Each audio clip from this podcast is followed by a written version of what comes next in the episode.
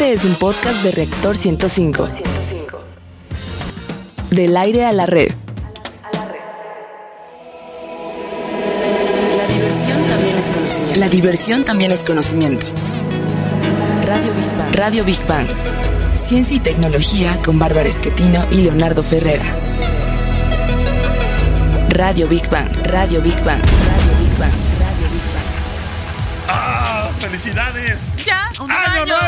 ¡Felicidades! ¡Felicidades! En verdad, abrazos, besos a todos. Que este año que empieza sea, Que sea mucho verdad, mejor que el pasado. Claro, en verdad. Los queremos, que, que, que todo lo que pidan se conceda, pero todo que vaya junto a su esfuerzo y al trabajo diariamente de ser feliz. Y lo que más podemos desear es salud y amor. Exacto. Habiendo salud y amor, viene todo lo Armonía en demás. casa, familia unida, Big Banianos juntos y creciendo, Sí. expandiéndonos. Aquí estamos con ojos, este, Llorosos. pues todavía llorosos, pero aquí estamos al pie del cañón, casi sin dormir, pero todavía, no, en buen estado, verdad, y con la responsabilidad de estar aquí, puntuales a la hora para que Claro, nos puedan estamos escuchar. conservados en alcohol, pero bueno, y luego. Bueno, esto es Radio Big Band, donde la diversión también es conocimiento y transmitimos en vivo en Reactor 105 FM. Y les saludamos con el gusto de siempre, Leonardo Ferrera y nuestra querida y bonita y hermosa Ay, voz qué lindo, simpática. Y, gracias. oye, ando muy querendón. Sí. Bárbara Esquetino. Lo que pasa es que es un nuevo año y uno agradece ¿Cómo te de. la pasaste bien, verdad? Me la pasé maravillosamente y muy agradecida por estar con la gente que Con la quiero. familia y todo. Sí. Y qué Sí. bonito, qué bonito. Y, y agradecida porque de verdad los veo a todos ustedes aquí. Es un buen año. Y bueno, a ustedes queridos Big Banianos, de verdad que son los que nos hacen, nos hacen Sí. Y hacen este programa. Así que bienvenidos y feliz año. Y estos son los temas que tendremos el día de hoy. En nuestra sección Exploradores del Infinito dedicada al universo y su grandeza hablaremos de las mujeres en el espacio. ¡Qué maravilla! Bueno, en nuestra sección Gigante Azul dedicada al planeta Tierra y la importancia de su biodiversidad, hablaremos de los sistemas para captar lluvia de agua. No, más bien agua de lluvia, no lluvia de agua. Perdonen ustedes. ¿Qué usos se les puede dar? Bueno, en nuestra sección Materia Gris dedicada a los avances de los laboratorios y los principales proyectos científicos y tecnológicos, hablaremos de los cuidados y las curiosidades del cerebro. Ah, mira, en la sección Construyendo Puentes dedicada a los grandes personajes de la historia y los logros del hombre por alcanzar sus sueños, hablaremos de los alquimistas a los científicos o de la piedra filosofal a la molécula. Ándele. Y para cerrar, como siempre, bien y de buenas en nuestra sección Divulgando Humor, donde lo más inverosímil, raro o curioso también es ciencia, hablaremos de un tema que no a todos se resulta bien: despertar de buenas. A mí. ¿Y qué dice la ciencia al respecto? Bueno, pues súbele a tu radio y vamos a nuestra primera sección, la primera del año, Exploradores del Infinito y las mujeres en el espacio. A ver, Valentina Tereskova fue la primera mujer astronauta, esta rusa de 26, bueno, tenía 26 años, se convirtió en 1963 en la primera mujer que contempló la Tierra desde afuera. Por increíble que parezca, pocos saben que Tereskova, ¿sabes qué? Tenía vértigo. Pues fíjate lo que hace el espíritu y las ganas de Sí, ser. no, tenía vértigo y se va al y, espacio. este, y este detalle además pudo ser ocultado a sus superiores de cara al viaje espacial, pero su pánico a las alturas se lo hizo pasar bastante mal en la nave, ya que Tereskova sufrió mareos y vómitos durante el pobre mujer, durante los tres días que duró su viaje en el espacio. Pobrecita. Pues no sería el susto de que le iban a meter una regañiza cuando llegara no, a casa. no, no, no, no, el, el- el mareo es horrible. Pues bueno, tan mal le fue que las mujeres dijeron, ya no, ya no quiero volar, yo no me animo. Tendrían que pasar 20 años, fue hasta 20 años después cuando otra rusa, Svetlana Svetlana. Ajá, Saviskaya, Ajá. protagonizó un segundo viaje. Fue entonces en la década de los 80 cuando se puso de moda ya mandar mujeres al espacio. Qué maravilla, qué bonita, las quiero. Hasta la fecha, de las cabrón. 525 personas que han viajado fuera de nuestro planeta, 56 son mujeres, muy poquitas Oye, el todavía. 10% en promedio, o Sí. sea, por cada 10 hombres una mujer, ¿no? Más No, o pues qué mala como- onda, ¿no? Pero, pero para conocer más datos de estas mujeres, te invitamos a escuchar nuestra siguiente cápsula en voz de Rogelio Castro. Sally Ride fue la primera mujer estadounidense en alcanzar el espacio exterior. Curiosamente, también se le daba bien el tenis y llegó a ser jugadora profesional. Judith Resnick fue la primera judía en el espacio. Falleció a los 37 años en la tragedia del transbordador espacial Challenger. Catherine de Sullivan fue la primera mujer estadounidense en caminar en el espacio. Durante toda su carrera acumuló 532 horas en el espacio en tres transbordadores distintos. Shannon Lucid, de Estados Unidos, pasó a la historia por su quinto viaje espacial, como parte del cual pasó 179 días en la Mir, convirtiéndose en la primera mujer tripulante de una estación espacial. Krista McAuliffe fue la primera maestra en el espacio. Fue elegida entre más de 11.000 participantes para formar parte del proyecto Teacher in Space, que pretendía poner una profesora en órbita. Helen Sharman, de nacionalidad británica, fue la primera europea en viajar al espacio y también la primera en visitar la estación espacial Mir. Radio Big Bang. Big Bang, Big Bang, Big Bang. Pero, ¿qué les parece si saludamos a nuestro adorado Ricitos de Oro? Eh, Antonio Yedías, que siempre tiene cosas que platicarnos y muy interesantes. Oye, pero qué bonito empezar el año trabajando, ¿no, mi Toñito? Venga, en verdad. Zombie para el pie del cañón. Con olor todavía cloroforma, pero al pie del cañón, mi Toñito. No, Aquí ¿cómo lo estoy pasaste? todavía. ¿Cómo lo No, muy bien, muy bien, muy rica la cena, digo. Odio y amo estas fechas al mismo tiempo. Sí. También, Qué sí. bueno. Oye, ¿algún rápido, un buen deseo para los biguanianos que te escuchan? Pues de que se les puedan cumplir todos sus sueños, todas sus metas y objetivos, porque digo, casi cada, bueno, cada inicio de año es justamente eso, ¿no? Eso. Volver a iniciar o Sí. retomar proyectos que Oye, y lo que atrasados. prometemos hay que cumplirlo, ¿eh? Porque en verdad todos prometemos muchas cosas y a la hora de la Sí, hora algo pasa la siguiente semana que ya se me olvidó. El siguiente año. El siguiente año ¿qué lo voy a hacer. Bueno, a ver, mujeres en el espacio. Qué buen tema, Toñito. Sí, no, de hecho sí. eh, bueno, me- es- este tema también es muy interesante. Eh, más que nada, o sea, no, no por el hecho de, de género y eso de que, ay, las mujeres, o sea, no, sino más bien es, es igual que vaya un hombre o una mujer. Pero, por ejemplo, mencionado a Valentina Tereshkova, Sí. meramente la razón por la cual la escogieron fue porque, obviamente, nunca había viajado ninguna mujer al espacio y querían ver, Voy a trabajar en una fábrica o algo así. ¿no? ajá, Sí. y querían ver Qué justamente que la o sea, qué, qué tanto podía aguantar una mujer. Una mujer un- podía soportar estar en condiciones del espacio, ¿no? Claro, Así o sea, es. digo, a pesar de que somos igual ¿Sí los y mujeres, organismos más débiles, las mujeres, que los hombres? No, no creo. Yo Yo, creo que al Pero tiene que ver con la acción de las radiaciones. Que, que sobre- las mujeres pueden ser más sujetas. ¿no? Sobre todo, porque hay un chiste muy malo, digo, A no ver, si échalo, échalo. decir. A ver, échalo. estamos el yo año. para Échalo, castigar. Toñito. El que está una mujer en, la luna y de repente le dice, Houston, we have a problem, ¿no? Pues, Ajá. tenemos Ajá, un problema. Y le dice la NASA, bueno, ¿cuál es su problema? "Eh, no, nada. "Ah, eh, ya, cuéntanos el problema. No, nada, estoy bien. Ah, es que siempre que le preguntas a una mujer, Ajá. ¿qué te pasa? Nada, nada. O sea, no. ¿Estás enojada? ¿De verdad no estás? No, Pero, pero fíjate, no, el entendiendo absoluto. el lenguaje de las mujeres, nada es todo. Es todo, Sí, es no, no, es sí, son. tal vez es, Tal no vez. lo sé y me estás cayendo ¿Saben muy mal. hay ya un te Dios? cargo. Hay un Dios que los está oyendo en este momento. No, a ver, Toñito, Ojalá entonces- escuchen a mí porque me venga, venga. Este, y pues sí, entonces, por ejemplo, justamente seleccionaron a Valentina Tereshkova por esa razón para ver este el aguante de una mujer en el espacio. Más bien de mujeres, porque iban tres mujeres más, eh, dos mujeres más con ella en ¿Y esa por qué nada más habla de, de Tereshkova? O sea, Ah, la- pues porque fue como eh, pues, la, la protagonista y eso. O sea, en realidad fue la piloto de, de la misión. ¿Ella vive todavía? Eh, no sé, no, no estoy tan No lo sé. Lo que sí sé, no sé si vive o no, pero, pero al menos era como que toda una institución. ¿eh? Digo, pues, una mujer yo- famosísima, yo, creo en- que no, porque la misión de donde estuvo Valentina Tereshkova lleva más de 52 años. Oye, por ahí había una historia que estaba eh, muy enamorada de, de este de Gagarin, de este primer hombre ruso, Ah, sí. eh, soviético, Ah, sí, bueno, ahí- soviético Qué de la época, que fue la esposa. tristeza. Dicen que por eso se animó a ir al espacio con la idea de tratar amor, de ¿eh? conocerlo y de conquistarlo. Sí, no sé si lo habrá sí, logrado. ¿no? Quién sabe, digo, también Yuri Gagarin tenía su, su historia ahí medio, medio macabra. ¿Por qué? Yo creo ¿Por que es para otro tema. chisme, A ya que ver, estamos no, pues, iniciando. No, no, no, o sea, yo me refiero de que, o sea, al ¿Que era final. muy mujeriego o qué? Pues es que era piloto y era de los, Los mejores. pilotos que son tenía. así, todos, Exacto. ¿verdad? En el Bueno, a ver, espacio y en la pensando los tierra. mejores, ¿qué? O sea, ¿qué significa? Eh, que tenía pues era buen como un rockstar en, en el espacio y en el aire. O sea, que pasó por todos los astronautas. pues quién sabe. Mira, ¿tú cómo andas ya? Ay, bueno, oye, hombre? pues, duda Oye, dudosa, pero ¿no, ¿cómo- cómo- Pues, yo, a mí sí me gustaría saber. hacer una pregunta. En, en la actualidad, ¿cómo ves el papel de las mujeres en el espacio?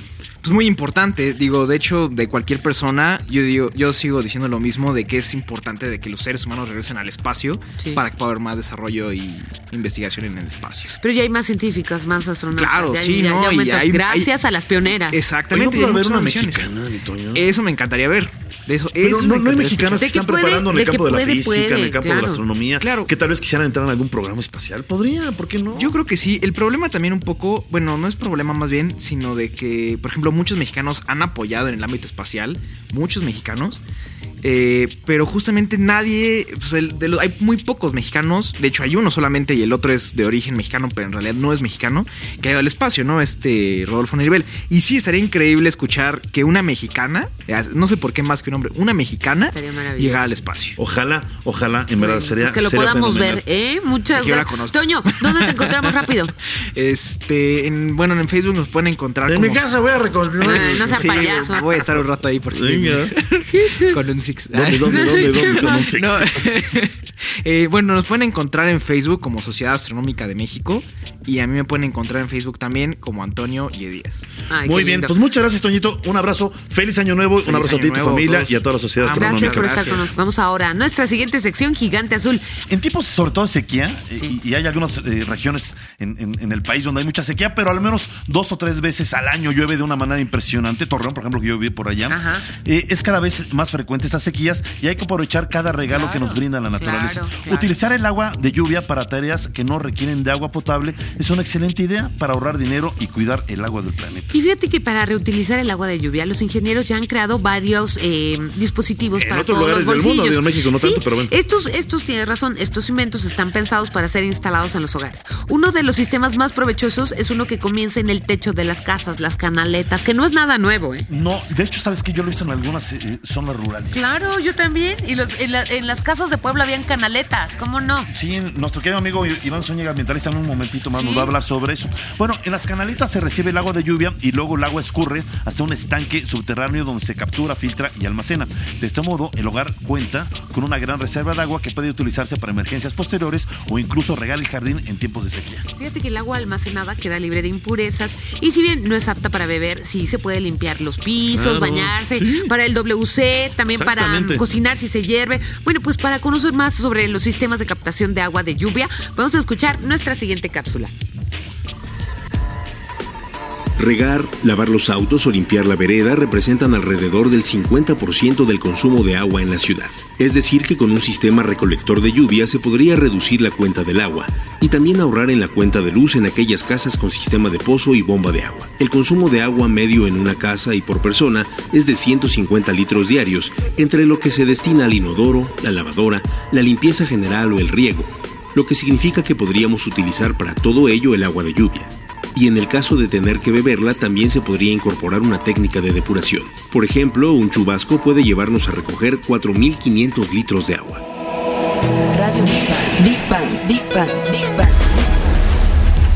Pero, ¿qué te parece si nos platica más sobre los sistemas de captación de agua plu- eh, pluvial? Nuestro querido amigo, que ya se nos había desaparecido un poquito de tiempo, el ambientalista Iván Zúñiga, quien nos acompaña vía telefónica. Mi querido Iván, otra vez nuevamente con nosotros, gran biguaniano Iván Zúñiga. Platícanos, ¿qué se puede eh, hacer con los sistemas de recuperación de agua en esta ciudad? Yo me imagino que mucho, aunque no se está haciendo nada. Mira, este, si hablamos de recuperación de agua de lluvia eh, en, los hogares, hay mucho que hacer porque es, digamos, es un sistema además que no depende, no está centralizado. Y entonces los costos son más asequibles para cada una de las unidades cada uno de los hogares.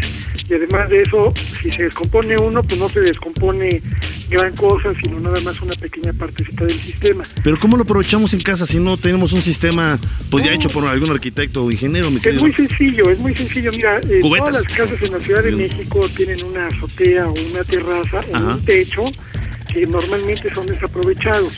Con una pequeña instalación o una instalación muy barata con tubos de PVC, puede canalizarse el agua de, de la lluvia de esos techos, terrazas o patios Ajá. hacia una cisterna o hacia un este, tanque de almacenamiento que de esos que te cuestan no más de dos mil, tres mil pesos y puedes llegar a captar pues, una buena una buena parte de, de, este, del agua que consumes normalmente en el hogar. ¿no? Yo aquí en la casa de ustedes tengo un sistema de captación de agua de lluvias que en los meses de lluvias en la Ciudad de México pues, está lleno el, el tinaco este de 2.800 Pero no se estanca ahí, no llega luego el chikungunya.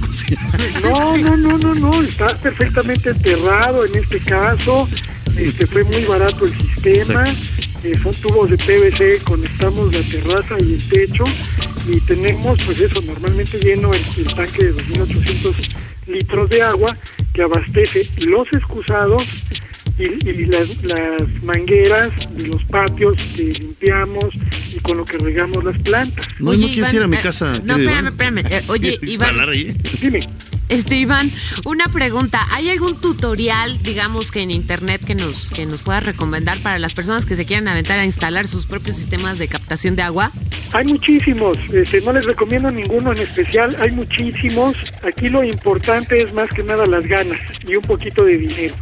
Claro. Este, O hasta sin dinero, ¿no, mi Iván? No, Oye, en verdad, si- poquito, espérame, si no hay lana, hasta unas cubetas, una de esas tardes lluviosas, pones unas cubetas en la noche, cuatro, cinco cubetas, y el No, otro día, pues con no eso al menos puede regar captar plantas, puede nada. Necesitas, digamos, hacer que, que todo lo que cae en un techo o en un espacio se vaya a una sola coladera o a un solo dren Sí. y eso canalizarlo ya pues a las cubetas. Claro. A lo mejor. Claro, claro. Pero- Pero, no, no todas las casas caro. tienen ese sistema de, de escurrimiento de agua que lo podemos No, captar pero en se un puede lugar. hacer precisamente con el tutorial, como dice, eh, es poca la inversión y es mucho mm, mayor el beneficio. A lo que No, voy, y- hay lugares en la Ciudad de México, por ejemplo, como Iztapalapa, donde hay mucha eh, carestía de agua. Entonces, es, yo creo que es. ahí podría funcionar muy bien. Y hay, hay cosas importantes también a considerar. Las casas nuevas necesitan tener por norma en el Distrito Federal ya un sistema de captación de aguas de lluvia. Exacto. para empezar. Pero además de eso, si captamos el agua de la lluvia, no solamente ahorramos en el pago del- de, de la factura de- del, del agua, pues, sino que también podemos acceder a descuentos en créditos para renovación o construcción de casas, o podemos acceder a descuentos en el predial. En verdad que está muy bueno el tema y eh, me gustaría que en siguientes programas pudiéramos seguir hablando sobre esto y que tal vez este pues podamos eh, decir al público de una manera mucho más gráfica cómo poder construir pues alguno de estos sistemas este caseros. Miguel Iván, te mandamos un abrazo enorme. Gracias por estar con nosotros en este programa de Big One Radio. Bueno, cuídense mucho y ojalá Besos. todo el mundo se anime a tener sistemas de captación de agua. Sí, Venga. claro. Gracias, Gracias. Iván. Hasta luego. Hasta luego. Venga. Pero bueno, vamos a nuestra siguiente sección, si te parece bien, Leo. Materia gris y los cuidados y curiosidades del cerebro. Bueno, pues nuestro cerebro es único, asombroso, fascinante y aún hoy un misterio para la ciencia. Bueno, tampoco no es que no sepamos nada sobre él. La ciencia ha hecho un listado con algunas curiosidades sobre el cerebro descubiertas en una forma relativamente reciente. Fíjate, Leo, que, que parte de esto son las ideas y los recuerdos. Ellos provocan cambios en el cerebro. Cada vez que tienes una idea o generas un nuevo recuerdo, creas nuevas conexiones cerebrales. Eso. Eso significa que ahora mismo se está creando una nueva conexión en tu cerebro y en el de nosotros. Exactamente. Como cuando creas una nueva mm, carpeta en tu computadora, un nuevo archivo, digamos. Qué, qué- qué increíble, qué bonito, ¿verdad, ¿no? eh? O sea, ca- cada vez que pensamos, cada vez que nos metemos, Recordamos. investigamos, recordamos, se conectan, eh, una- uh, hay nuevas conexiones cerebrales y eso en verdad que fortalece al cerebro. Bueno, el cerebro humano produce, fíjate, electricidad Sí. todo el tiempo, es eléctrico, es un órgano completamente eléctrico. A la mañana cuando despiertas, tu cerebro produce suficiente electricidad como para encender una lámpara Fíjate pequeña. nada más. ¿Y sabías que el cerebro tiene receptores del gusto? ¿Eres un come libros? Yo sí, yo sí, yo sí, sí me gusta, Leo. Según Sí. investigaciones, así es, Leo. Bueno, pues según investigaciones, además del estómago, el cerebro también tiene receptores parecidos al gusto, caray. llamados neuronas glucosensitivas. ¿Y qué tiene que ver el chocolate con el cerebro? Pues le da energía, ¿no? Bueno, a ver, vamos a escuchar qué es lo que nos tiene que decir Rogelio Castro. El cerebro adora el chocolate. Los beneficios para la salud del consumo moderado de chocolate se han comprobado en numerosos estudios. Uno de los últimos demostró que basta con oler un trozo de chocolate para que aumenten las ondas teta en el cerebro y como consecuencia nos sintamos más relajados. La revista Neurology publicó los resultados de un estudio que demuestran que el chocolate mejora de forma razonable el flujo sanguíneo al cerebro, lo cual beneficia a pacientes con Alzheimer. Las personas de la tercera edad se ven beneficiadas por el consumo de chocolate, pues este posee propiedades que ayudan a reforzar las habilidades del pensamiento. Radio Big Bang. Big Bang, Big Bang, Big Bang. Pero para hablarnos sobre esto, vamos a escuchar al doctor Carlos Rafael Canales Ugalde de la Cruz Roja Mexicana. Cara. Hay debilidad en un lado de la cara. Brazos. ¿Puede levantar ambos brazos? Habla. ¿Se entiende claramente lo que dicen? Las embolias cerebrales son causadas por una interrupción en la irrigación de sangre al cerebro. Parte del cerebro se daña y esto puede afectar la apariencia de las personas, funciones corporales, habla y vista. Llame inmediatamente al 065 o pida que alguien más lo haga. Una embolia cerebral necesita atención médica inmediata. Entre más pronto reciba la ayuda la persona, será menor el daño que puede ocasionar. Hable con la persona para darle confianza mientras espera la ambulancia. ¿Qué otros síntomas presenta una persona con embolia cerebral? Los síntomas incluyen adormecimiento, visión borrosa, dolor de cabeza repentino, dificultad para mantener el balance, mareo, dificultad para expresarse o entenderse a otras personas. ¿Cómo puedo ayudar a una persona si entra en pánico o se ponen ansiosos? Manténgase usted calmado para que pueda pensar con mayor claridad y pueda ayudar. Ayúdalas a recostarse y repítale que la ayuda va en camino. ¿Qué pasa si no entiendo lo que están diciendo? Algunas personas están teniendo una embolia cerebral, puede que tengan dificultad para hablar claramente. Para ellos entenderá lo que usted les diga. Hágale sentir confianza, háblele despacio e infórmele que la ayuda va en camino. Para más información visite la página cruzrojamexicana.org.mx o baje nuestra aplicación para dispositivos móviles Primeros Auxilios Cruz Roja. Soy el doctor Carlos Canales, médico de la Cruz Roja Mexicana. Radio Big Bang. Big Bang, Big Bang, Big Bang. Muchas gracias al doctor Carlos Rafael Canales de la Cruz Roja Mexicana por sus palabras. Pero mejor vámonos a construyendo puentes, ¿no? Y la voz, ¿verdad? Y vamos a construyendo. Lo dije así tan gacho, no. Vamos a no, no, construyendo no, no. puentes. ¿Y qué te parece de, de esta, está buenísimo este tema, de los alquimistas a los científicos. Exactamente. Y de la mm, pues no sé, de la creación del oro, ¿cómo lo podríamos decir? Bueno, de la, que- querían- que era querían- la alquímica, querían la fusion- alquimia, perdón. Querían fusionar este, metales para tratar de generar oro, ¿no? Finalmente, ¿no? Pero ahora pues nos fuimos ya Y la la, famosa partícula piedra de Dios. filosofal, Exacto. donde nadie iba a morir jamás, era la vida eterna. Pues Pero vamos bueno. a la partícula de Dios ahora, ¿no? Pero bueno, Pues bueno, exactamente. En la vida, en un sentido práctico, todos hacemos alquimia. O sea, inventamos una cosa, probamos otra y siempre tratamos como de renovarnos, ¿no? Bueno, cuando hablamos de alquimia y alquimistas famosos, quizá lo primero que nos viene a la mente son hombres pues De famosos Merlín, como el claro. mago Merlín. Sí. Sin embargo, es importante saber que a lo largo de la historia han existido varios alquimistas que han contribuido, en verdad, ¿eh? al desarrollo de ciencias que en algún momento estuvieran ligados, por ejemplo, a lo que acabó siendo la química. Exacto. Bueno, pues estas son las llamadas prácticas alquímicas. Y comenzaron a desarrollarse en la antigüedad en las culturas egipcia y babilónica, quienes experimentaban con la extracción y refinamiento de los metales preciosos, tal como luego lo hicieron los romanos, los chinos, los árabes y los griegos. Así es, bueno, en la antigua Grecia surgió la teoría según la cual los metales podrían convertirse en oro. También comenzó el mito de la piedra filosofal, así como su, su búsqueda. A su vez hubo personalidades tan significativas como la de Aristóteles, que postularon teorías y estudios sobre la composición química de las cosas. Así es que lentamente, Leo, le, amigos, la alquimia realizó sus aportes a la ciencia que hoy damos, o más bien que hoy llamamos química. Así. Los alquimistas a lo largo de la historia se preocuparon por el estudio y especialmente por la constitución de los materiales, por las formas en las que estos funcionaban y o funcionan, pueden mezclarse, reaccionar, formar nuevos materiales y ser útiles para los hombres. Para conocer más de esto, vamos a escuchar nuestra siguiente cápsula. El filósofo, científico y teólogo inglés Roger Bacon es, sin temor a equivocarnos, uno de los filósofos, científicos y teólogos más famosos de todos los tiempos. Incluso se le conocía como el Doctor Mirabilis, que en latín significa Doctor Admirable. Y como siempre ocurre en estos casos, muchas leyendas giran en torno a este personaje. Los estudios que realizó en alquimia, astrología y lenguas lo hacen el escritor ideal del manuscrito Voynich y del Alquimia Speculum Alchemiae. Desde luego no se ha podido comprobar la autoría de ninguno de esos dos libros. Radio Big Bang. Big Bang, Big Bang, Big Bang. Qué mejor que nos hable de eso nuestra adorada Cecilia Kuhne, periodista y escritora, que nos va a hablar de este monstruo It's Alive. Oye, ¿tú crees que se habrán inspirado en este alquimista que vivió? Johann Conrad Dipiel, teo- teólogo y filósofo médico alquimista alemán. Yo creo, perdón. No, no hay problema. Estamos conscientes de que es año Es nuevo. que la alquimia- El año nuevo, la, la- la alquimia Sí, estuvo fuerte. La alquimia de anoche estuvo ruda. Muchos grados de alquimia. Oye, pero, primero, felicidades. Felicidades. Ay, feliz año nuevo. Estamos encantados ¿Cómo de que hayas pasaste? aparecido en nuestras vidas y que estés en Big Bang. Gracias. Te yo estoy feliz de estar aquí siempre, es cierto. Este nuevo año porque aquí quiero estar este año y el que sigue. Ay, sí, y así Sí, será. por favor. Bueno, antes de seguir, te voy a decir de lo que estábamos hablando antes. Dicen que Merlín fue el último mago y el primer alquimista. Oye, ¿existió Merlín? ¿No? Es una... Pues mira, Arturo, Arturo, el de la mesa redonda, sí, existió, Eso sí pero existió. es cómo se junta el, el mito y la realidad. sí, sí existió la mesa redonda Qué también, interesante. me es que yo quiero que me platique eso porque estoy muy No, confundida. mucho estaban en la isla de Avalón, entonces se supone que no sabemos si existe o no existe, eso como me gusta. ¿no?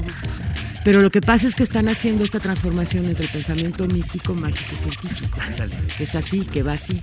Entonces por eso Merlín es como el primer, el último mago y el primer alquimista. O sea, no son los magos que conocemos ahorita y tampoco los de antes, sino está justamente en medio. Igual que Arturo, igual que Arturo fue en cuanto cambió el gobierno inglés, estuvo Arturo ahí. Claro. ¿Y cómo lo iba a cambiar? Pues con magia, ¿no? Ah, caray. La espada en la piedra, ¿a poco no es ¿Cómo no? La famosa Claro, espada en la piedra. claro. Y nadie la pudo haber sacado más que el pequeño Arturo y por eso él era, él era el, el rey. Oye, ¿quién podía sacar esa Qué famosa maravilla. espada? Iba a ser el, Era el rey, heredero. eh, eh, el- exacto. Y, y- y además iba a tener el don de, de- de la vida eterna, ¿no? Y iba no, a tener. el don de la vida eterna no. Más bien iba a ser como el dueño. Bueno, No, no, primero sé. el dueño y luego dijeron que sí. De hecho, todavía está vivo, dicen algunos, en la mítica isla de Avalon. Tirado ahí. Ah, ya más se acuerdan. Bueno, Qué- la qué canción de. Avalon de Roxy Music, pero luego hablamos de eso. Ay, qué Ah, venga, padre. de verdad Es es muy que me- maravilloso. Pero bueno, digamos que para que lo entiendan eh, de los jóvenes que nos están escuchando en este momento, ¿sería un Yoda moderno, eh, Merlín? Ay, como ojalá el de y no, guerra de porque era más sabio sabía más Sí, era, o sea, ok, ok, y te reúne el conocimiento y, y también, y también como, como el doctor Alberto Magno, no solo el conocimiento, sino la sabiduría espiritual. Exacto, O sea, eso es lo que yo quería tu- ir. guía. Exactamente, En ese exactamente. sentido, sí, un poco Yoda. Sí. Oye, pero por ejemplo, estos experimentos de tratar de transferir el alma a un cadáver que, que se hicieron, bueno, se, se intentó, o se creía más bien que se podía hacer y, y que dio origen pues, a obras pues tan fantásticas como Frankenstein. ¿Sabes de dónde viene eso? Que además ese es un subtítulo que yo no creo que se lo puso Mary Shelley. Viene del mito de Prometeo. Sí, Te voy a decir por qué. Sí. Porque, porque Prometeo, a Prometeo, Prometeo está, es- decide que él quiere el fuego. Sí. Entonces roba el fuego de los dioses. Sí. Ah. y eso está considerado como una soberbia terrible, Claro. que se quiere igualar a un dios. Sí. Entonces en Frankenstein, Frankenstein no es el monstruo. Frankenstein es el creador del monstruo que se llama Víctor Frankenstein. Exactamente. Que es un joven suizo. Lle- en el pecado lleva la penitencia. Claro, porque además, caray. acuérdate lo que le pasa a Prometeo. Claro. Prometeo, Prometeo se roba el fuego para nuestros cuates que claro. no lo saben.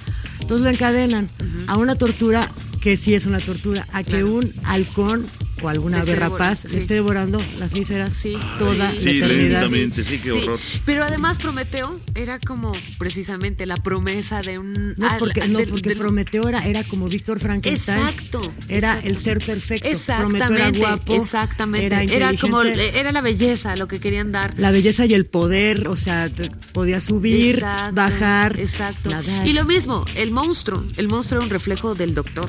O sea, era... eh, No, el monstruo, fíjate lo que sí. pasa.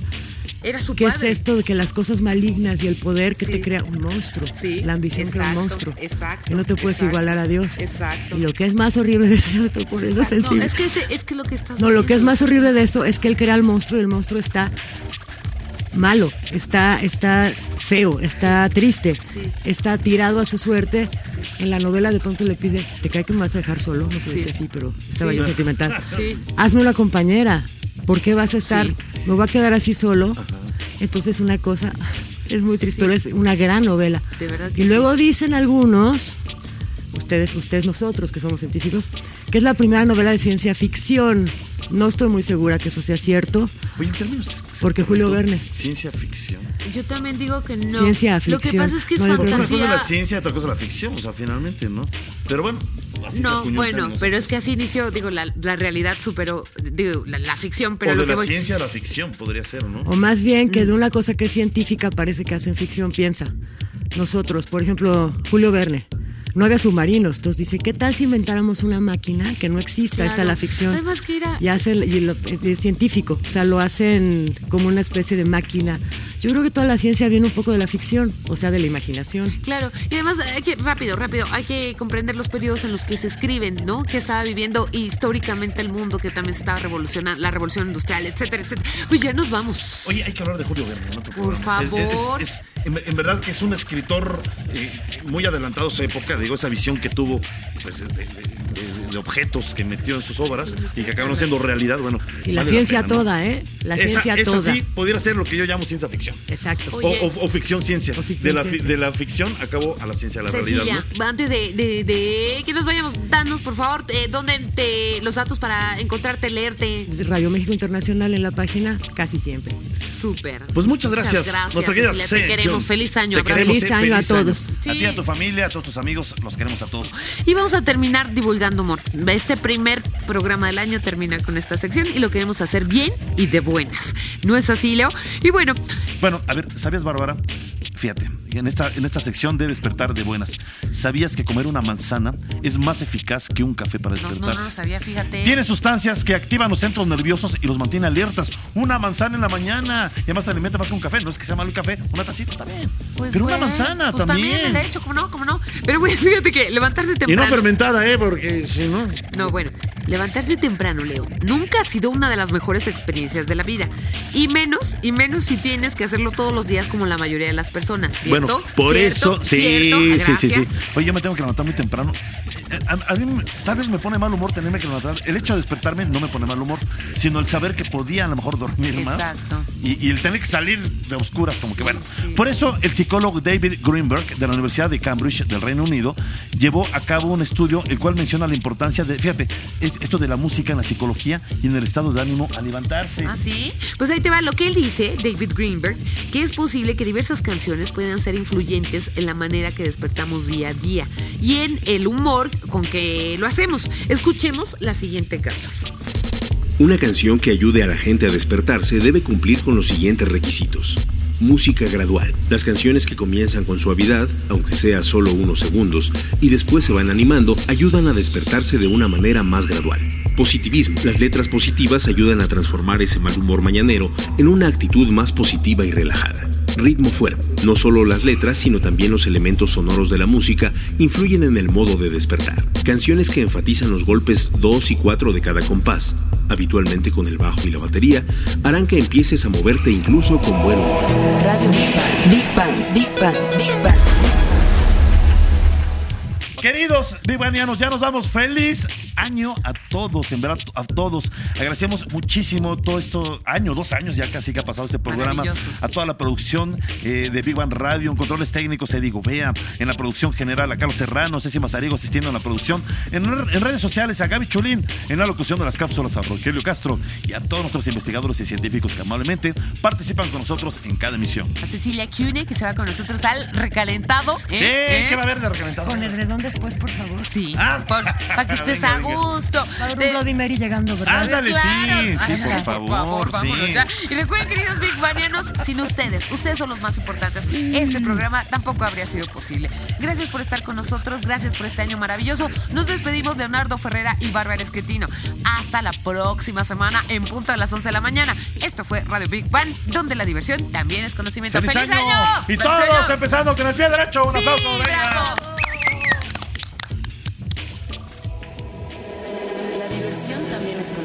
Diversión también es conocimiento. Radio Big Bang. Radio Big Bang. Ciencia y tecnología con Bárbara Esquetino y Leonardo Ferrera. Radio Big Bang. Radio Big Bang. Radio Big Bang.